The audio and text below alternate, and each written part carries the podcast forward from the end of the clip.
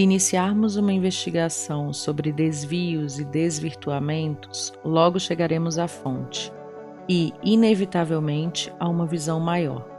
Mas se é tão simples, por que as pessoas não adotam isso como uma prática diária?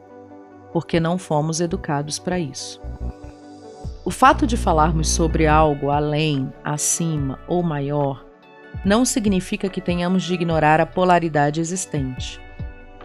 Não é nada disso. A polaridade existe, é real e necessária para a nossa evolução. E exatamente porque é necessária a evolução que devemos saber como utilizá-la para ir além.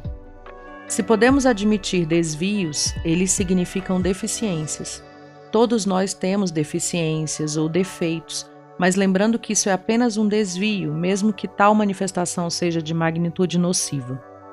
O fato é que a maioria das pessoas se coloca na posição de atribuir o mal aos outros e esquece que todos trazemos o bem e o mal dentro de nós.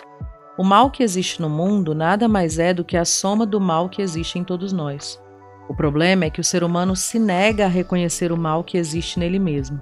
Mas lidar com esse mal é necessário, mais cedo ou mais tarde, não há como fugir disso. Para uma árvore nascer, uma semente tem que morrer. Um lado não existe sem o outro.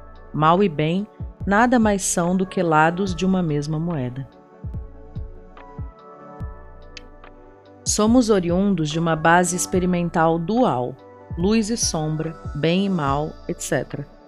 Nos próximos tempos e nas novas energias do planeta, efetivamente entraremos na trialidade, a capacidade simples de ver o que é dual e estar além. Imagine o leitor que sua mão direita perceba a esquerda e resolva questionar o grau de importância de ambas. Imagine ainda que algum sistema de crença baseado no ego seja adicionado. Sob essa perspectiva, sua mão direita começará a querer aprovar que é melhor do que a esquerda. E se a esquerda reconhecer a existência da direita, vai ter como recurso primário emocional uma reação de valorização de si mesma e de desqualificação da outra. E assim, Sucessivamente, vai se construindo uma relação de separatividade entre as mãos. De repente, você, com sua mente e seus olhos, observa as duas em crise e entende que isso é uma bobagem, pois uma é parte da outra e ambas estão conectadas ao mesmo ser. Esse é o modelo de migração da dualidade para a trialidade. Teremos a cada dia de ultrapassar uma visão, uma consciência de que aspectos duais ou polarizados são instrumentos da mesma fonte. Quando entrarmos nesse entendimento e nessa real visão, passaremos a mudar fortemente nosso sistema de crenças e de julgamentos e nos sentiremos totais.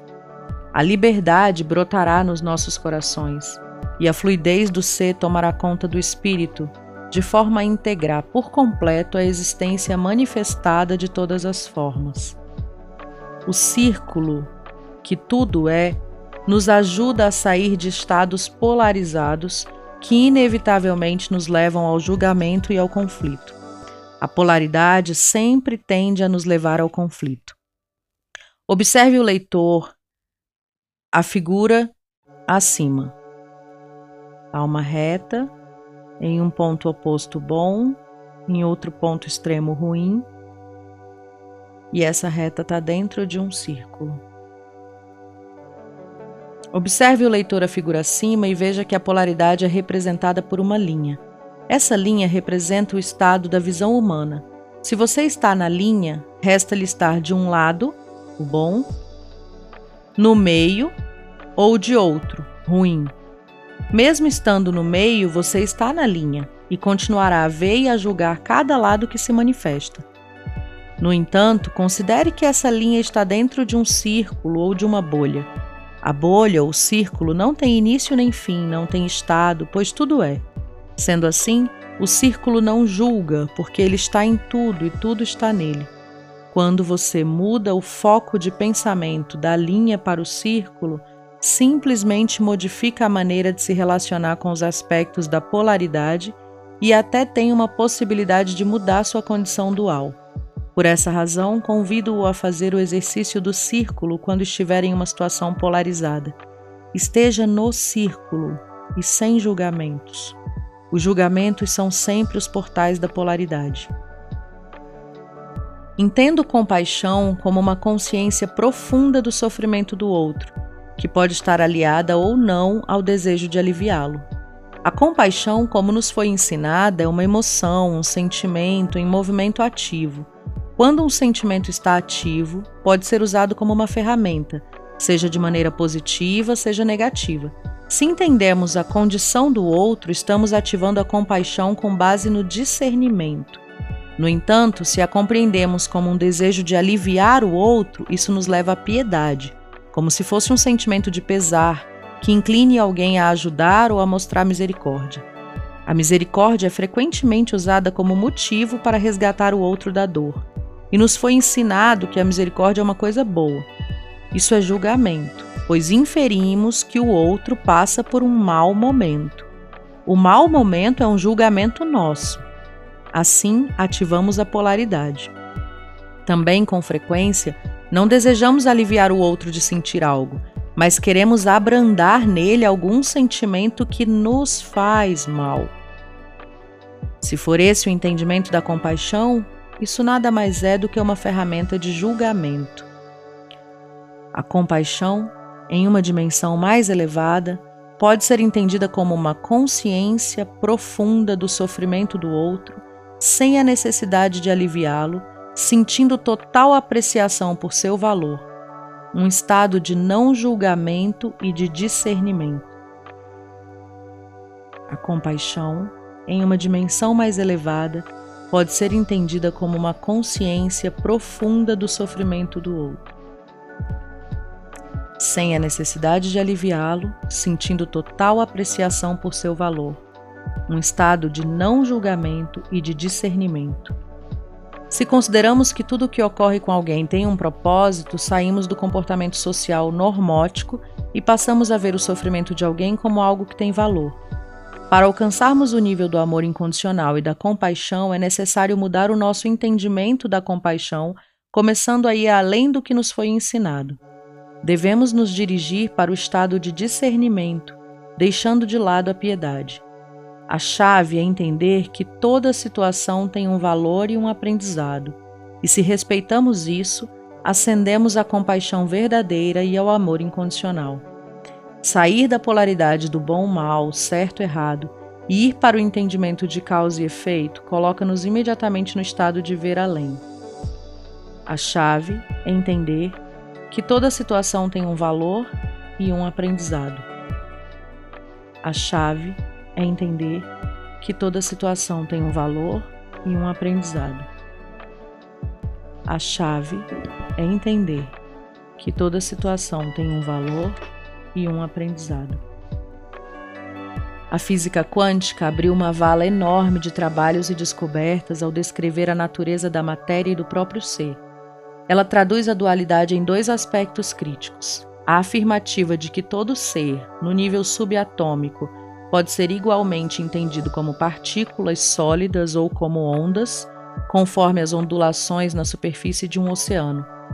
O mais interessante nessa afirmativa é que nenhuma dessas descrições tem real valor quando vista separadamente. O entendimento quântico se dá quando tanto o aspecto onda como o aspecto partícula estão condensados. O princípio da complementaridade reza que um aspecto somente se justifica quando existe o pacote de ambos operando juntos. Para a física quântica, tanto ondas como partículas são igualmente fundamentais. Elas são modos como a matéria se manifesta e juntas representam o que a matéria é.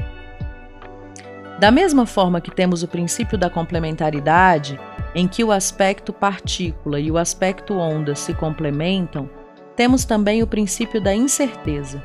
Segundo esse princípio, tanto um aspecto como o outro se excluem, mesmo que ambos sejam necessários à compreensão integral. Apenas um está disponível num determinado momento.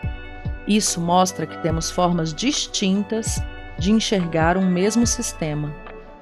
Uma nação, por exemplo, é dividida em estados, cidades, bairros, casas, e assim como percebemos o movimento do todo, Temos as partículas que nos dão a complementaridade do todo.